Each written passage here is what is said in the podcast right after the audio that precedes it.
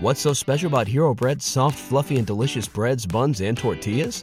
These ultra low net carb baked goods contain zero sugar, fewer calories, and more protein than the leading brands, and are high in fiber to support gut health. Shop now at hero.co. Everybody in your crew identifies as either Big Mac Burger, McNuggets, or McCrispy Sandwich, but you're the filet fish Sandwich all day. That crispy fish, that savory tartar sauce, that melty cheese, that pillowy bun.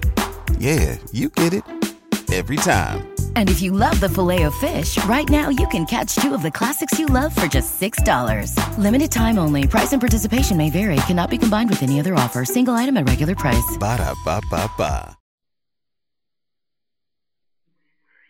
Whispering, whispering, whispering streets.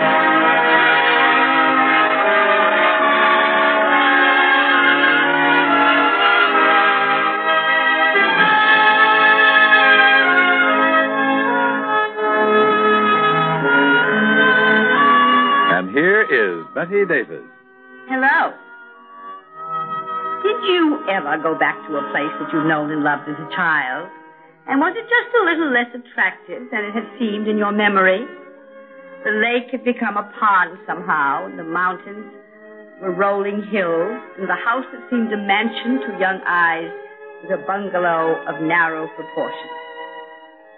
As Quinn Pearson walked along the street that afternoon, he wasn't thinking of the past. He was thinking of a deal he just put over. His mind was a million miles away as he turned the corner. Oh, oh, oh, Oh, oh, sorry. Oh, no, no, no. It's all my fault. I was absorbed in my thoughts, and I. I, I, I feel. I, I can't believe it's you.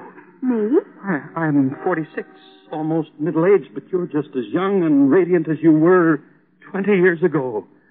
I think I must be dreaming. Oh, no, you're not. It's happened to me over and over again. You knew my mother, didn't you? You're Regina Milford's daughter? Of course. I'm Marion Milford. But Regina Milford lives on the West Coast. She's in the cosmetic business, and you. I'm going to school here in the city, a summer course. this is perfectly crazy, isn't it? Entirely crazy. Uh, my name's Quinn Pearson. Oh, I've heard Mother talk about you so many times. Editors say there's no such thing as coincidence, but if I'd taken a cab instead of walking this afternoon, if you'd turned down another street. We wouldn't have collided. I'm glad you walked. So glad. Uh, look, uh, may I buy you a cup of coffee or a soda or something? Why, of course you may. I think it would be very exciting. We can talk about Mother.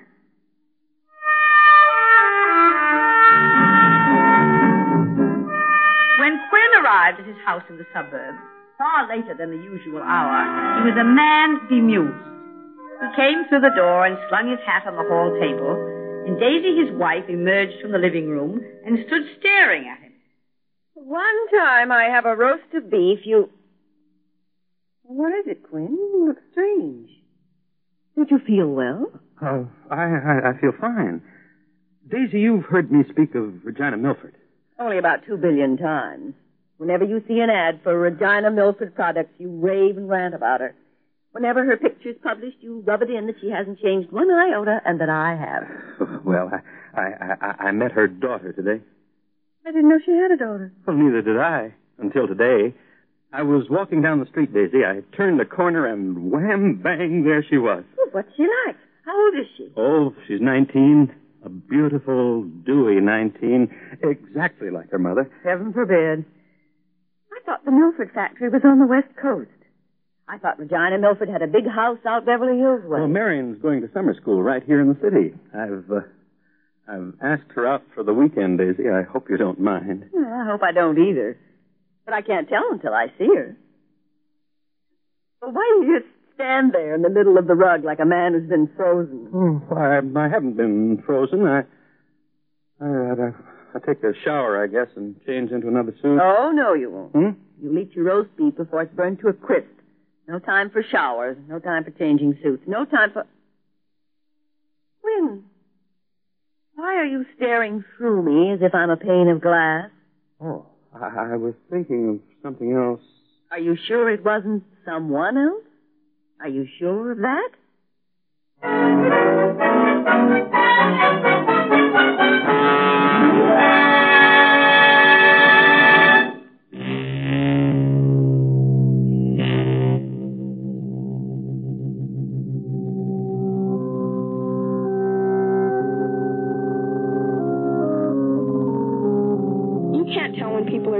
Drugs. Uh, heroin and stuff, yeah, but like uh, pills and stuff, if they're not really too far gone, you can't tell by looking at them that they're really loaded or something. It's just, there's no way.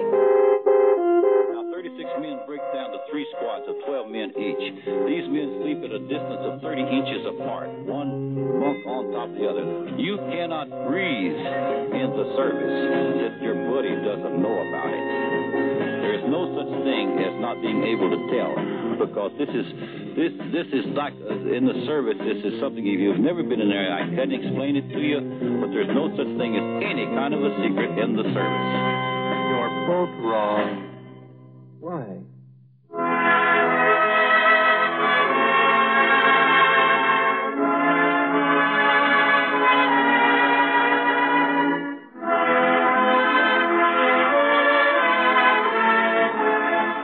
Back to our story with Bette Davis.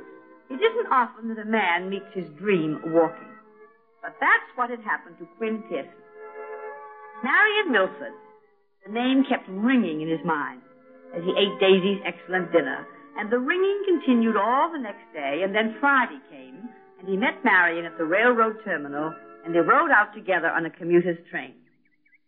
Daisy was waiting at the station with the car, and after she and Marion had been introduced, I don't wonder Quinn almost fell on his face when he saw you, Marion. You look exactly like your mother. I've seen her pictures dozens of times. Mother's kept her looks.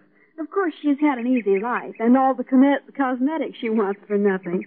Well, I was cattish enough to hope that her pictures had been retouched to the limit. now, step in the car, Marion, and we'll be on our way. Quinn, put Marion's bag on the back seat. Hmm. The three of us can sit up front. You haven't said a single word. Marion and I have been doing all the talking, haven't we, dear?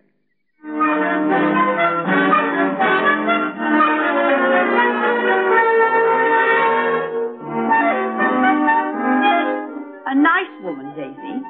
She'd invited a young man in for dinner and bridge. He was taken with Marion. Who wouldn't be? But Marion seemed to be concentrating on Quinn. Daisy was a worried woman. The Saturday stretched out into an endless period of time. Quinn and Marion went golfing in the morning. They had luncheon at the country club. They were home in the middle of the afternoon, ready for cool drinks and canapes, which Daisy served on the porch. Iced tea. Marion's really too young for anything else. Oh, she's not as young as you think, Daisy. I mean, she has a very clever head on her beautiful shoulders. I mean, the men in the locker room are all talking about her. They thought she was a knockout. You mustn't say such things in front of me, or you'll turn my very clever head. As if you haven't had a million compliments. How does it happen, dear, that your mother never came east? Oh, she does, quite often. Uh, she never called me because. Uh, I, I can't repeat to you what Marion said. Well, I can tell you what I said, Mrs. Pearson. I said that Mother had no idea Quinn was still so attractive. I suppose Mother's been using Daddy as a basis of comparison. He's sort of gone downhill. Oh, careful, Marion. You'll turn the not so clever head on my husband's shoulder. Oh, that was unnecessary, Daisy. Why, Quinn, you sound as if you're cross. You are cross.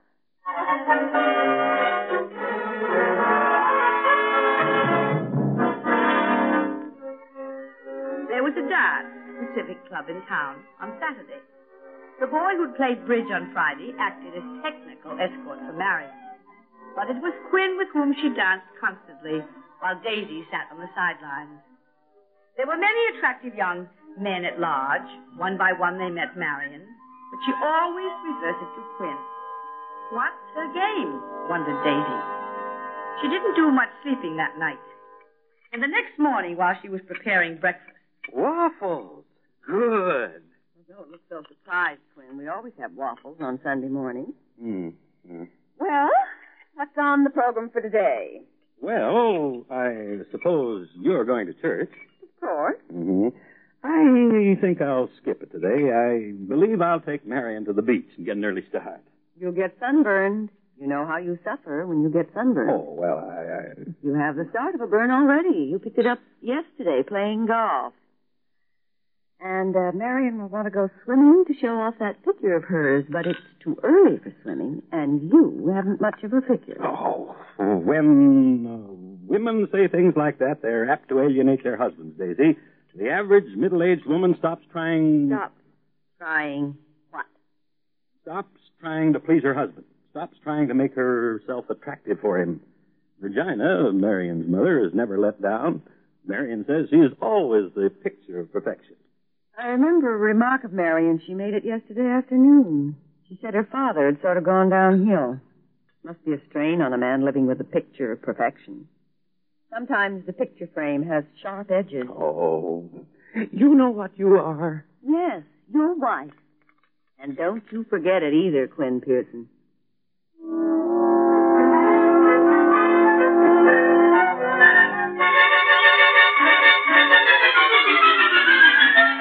But even so, Quinn took Marion to the beach, and Daisy came home from church and sat down in the living room and tried to think things out. But she was smiling when Quinn and Marion reappeared toward the end of the afternoon. Quinn looked like a lobster. He sneezed twice and wanted very little for dinner. However, Marion ate a huge meal. Oh, the beach gave me an appetite. You're such a marvelous cook, Mrs. Pearson. Mother's had a succession of terrible cooks this last year. Well, they conditioned me for the hotel where I'm staying. The food's atrocious. Look, Marion, I have a suggestion. Yes? As, as you'll be here for the whole summer, there's no reason why you should suffer in town, so why not be our guest? You mean it? Really? Yes, dear. Well, it's awfully nice of you, Daisy, but uh, are you sure you mean it? Of course, Quinn. I never say things I don't mean. You should understand me by this time.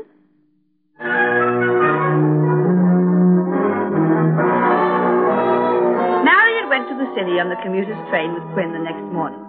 She came out bag and baggage with Quinn that evening. And the following day and evening it was the same, and so on for a week. And when Friday night came. Golf tomorrow, Quinn? Well, perhaps. Oh, That cold sorry. you caught on Sunday seems to be getting worse, dear. If you play golf, you'll sweat it out. Uh, oh, uh, perhaps you're right. And then on Sunday we can go to the beach, the same as we did last week, right? Well, I'm still peeling, Marion. I, Well, I- you'll feel all summer, Quinn, unless you really follow through with the sun. Or let it follow you. Well, you you went to church alone last Sunday. I think I should go with you this Sunday. You'll still have time to go to the beach later. So you see, Quinn, you're hooked. And even though I hate to do it, I must admit that the bait's very attractive. You know, I can't understand you, Daisy. I, uh, excuse me. If if you and Marion will excuse me, I must go upstairs and get another handkerchief.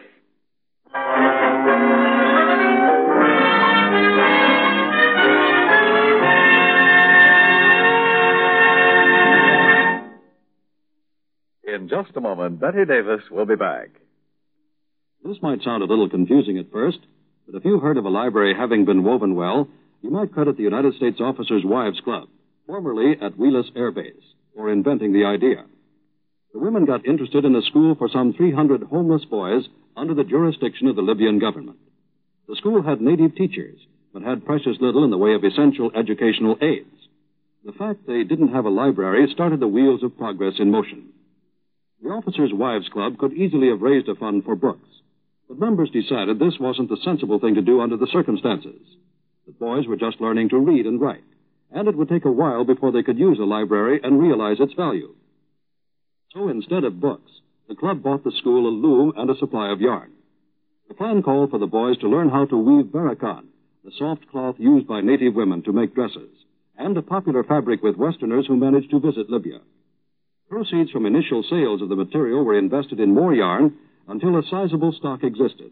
Then the school diverted the profits for books. Not only did the boys help earn their own library, but they also got vocational training in weaving. One of the wives of the club was asked how they happened to hit on this particular idea. She replied, it just evolved.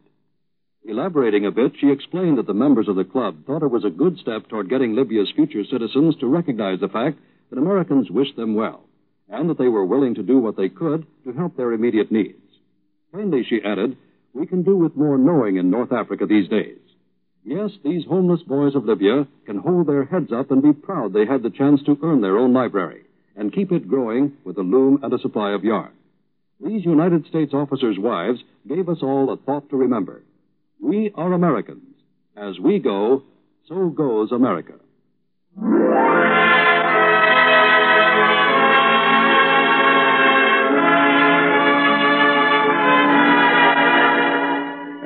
Back to our story with Bette Davis. The weeks wore on. Almost a month had passed. Marion and Quinn went into the city and came out from it every workday. Weekends they played golf and tennis in the broiling sun. They went to the beach over and over again. One Saturday evening, Quinn came wearily upstairs while his wife was cold creaming her face. Oh. Daisy, what's that you're using? Regina Milford's best. Her special vanishing cream. Oh, vanishing cream. I only wish. What do you wish? Oh, uh, nothing. That's better. You're having the most glamorous summer any middle-aged man ever had, dear. Marion gets prettier every day. Yes, doesn't she? I don't like to interfere. Oh, we interfere all you want, Daisy, please. But what I was going to say, I'd stick to golf if I were you. When you come in from tennis today, you looked as if you were going to have a stroke. Oh. And I don't want you to have a stroke because you're very valuable to me. Well, nobody'd suspect it from the way you're acting, Daisy. The way I'm acting. Quinn, be your age.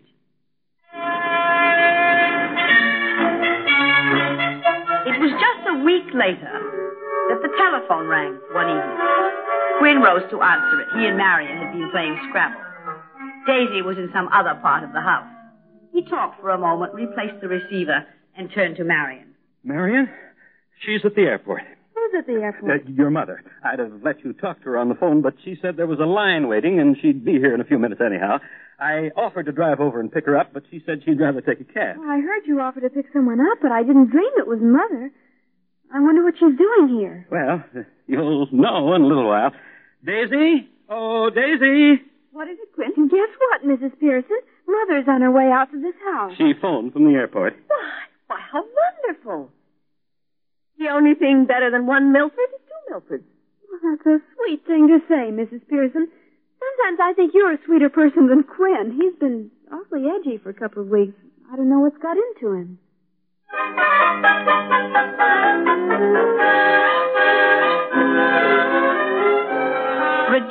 Milford came into the Pearson living room. A well-corseted woman with skin stretched tightly over firm bones, with a smile that looked as if it were lacquered on. She kissed her daughter on the cheek. She kissed Quinn on the cheek. You could tell she didn't want to smudge her lipstick.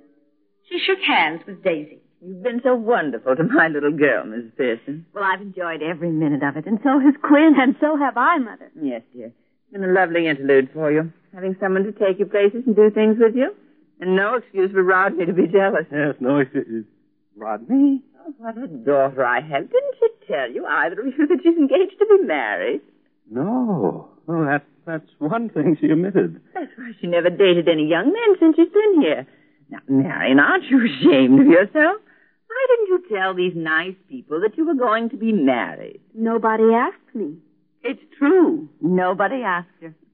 The letters she wrote me about you when they were lyric. Oh? I hope you don't mind my saying that, Mrs. Pearson, but Quinn might have been Marion's father. I'd used my head some years ago. What a charming thing to say. But I'm glad he isn't her father. If he were, you see, he wouldn't be my husband. You should take a bow, Quinn. he isn't up to taking bows. He's had a hard week in the mines. Yes, and a great many very hard weekends. Well, next weekend will be a long one. It's the 4th of July weekend. You and Marion can whoop it up. Oh, no, I'm taking Marion back to the city with me after dinner.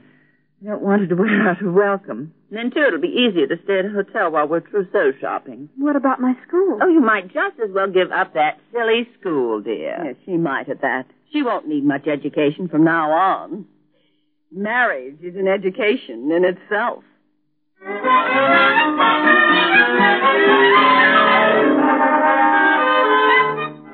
Daisy who drove Virginia Milford and her daughter to the station that evening.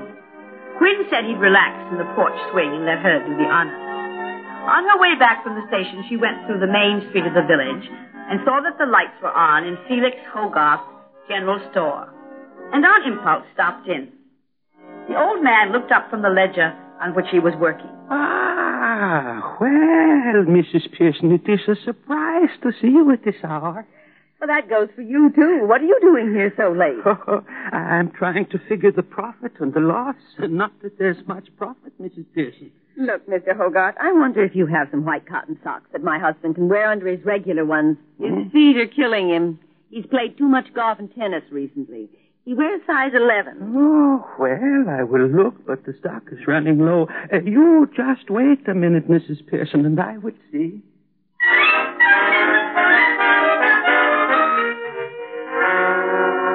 It was later in the evening. Daisy was once again cold creaming her face in front of the mirror while Quinn watched. After a moment, she spoke. I'm worried about Felix Hogarth. Really? I think he's having a hard time. Oh, he's so darn generous. Well, the good people get it in the neck and the bad people survive. Take Marion, for instance. She's a little rat. How two-faced can a girl be? Well, it wasn't as if you were in love with her, Quinn. It was only a reflex action. You were 20 again, and she was her mother. Oh, the heck with Marion and her mother. It was a constant yakety yak on the train, going in and coming out. Every bone in my body aches. I haven't read a newspaper for a month, and Then, on the whole, it was lucky that Regina dropped in. Hmm? lucky. she didn't drop in, dear. She was invited. You know, I got worried after the first week for fear the kid was, well, taking me seriously. So I wrote Regina and told her so. This Rodney, he's rich, and Regina doesn't want to stay in the cosmetic business forever. Enough said? Yes, darling. Quite enough said.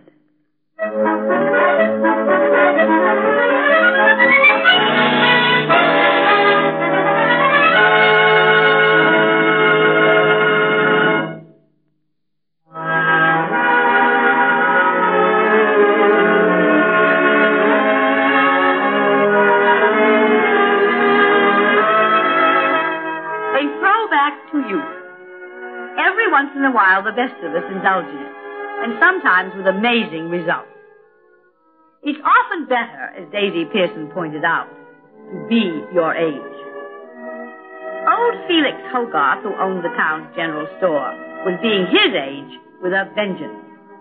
Not only was he facing the prospect of living on borrowed time, he was facing the prospect of losing his store, of having neither an income nor backlog.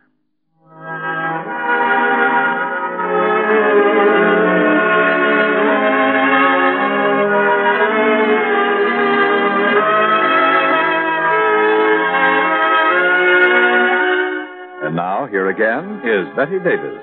Felix Hogarth knew that his future and his wife's future would be barren unless there were a miracle. He who loved the town and everybody in it, who loved America, his adopted country, was faced with failure. Until then, this is Bette Davis saying goodbye from the Whispering Street. Today's program was written by Margaret E. Sangster. Featured in the cast were Irene Tedrow, Lou Merrill, Anne Whitfield, and D.J. Thompson. Whispering Streets was directed by Gordon T. Hughes and produced by Ted Lloyd. Your announcer is Dan Cubberly.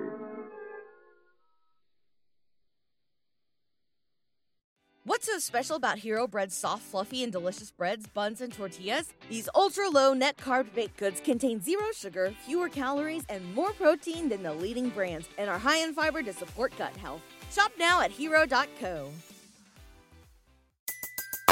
Everybody in your crew identifies as either Big Mac Burger, McNuggets, or McCrispy Sandwich. But you're the filet fish Sandwich all day. That crispy fish, that savory tartar sauce, that melty cheese, that pillowy bun. Yeah, you get it. Every time. And if you love the Filet-O-Fish, right now you can catch two of the classics you love for just $6. Limited time only. Price and participation may vary. Cannot be combined with any other offer. Single item at regular price. Ba-da-ba-ba-ba.